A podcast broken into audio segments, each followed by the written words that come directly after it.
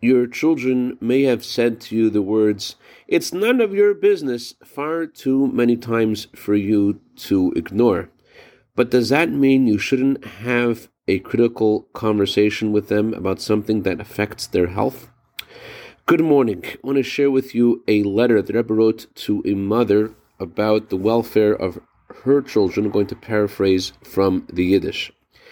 At this opportunity, I want to draw your attention to the following. Just like a mother takes care of the physical health of her children, so too must she take care of the health of the souls of her children.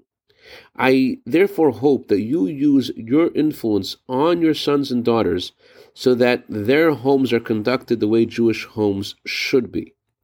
There are some mothers who are hesitant to talk with their children about their Judaism because they think their children won't listen to them.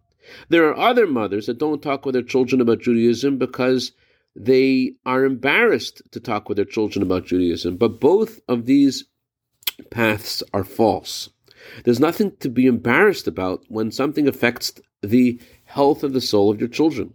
I'm also certain that when you talk with your children once and again, and you explain to your children with the appropriate words how the solitary only way for Jews to be truly fortunate and to have truly fortunate homes is only by going in the Jewish path of Torah and its commandments. By explaining that to, to your children with appropriate words, this will eventually have an effect. I dedicate a minute of Torah today to the neshama of Akiva ben Zev and Moras Carol Bastanil, who their yahrzeits are today. May their neshamas have an aliyah. May they be good intercedents in behalf of their families for all good. B'sech Klal Yisrael.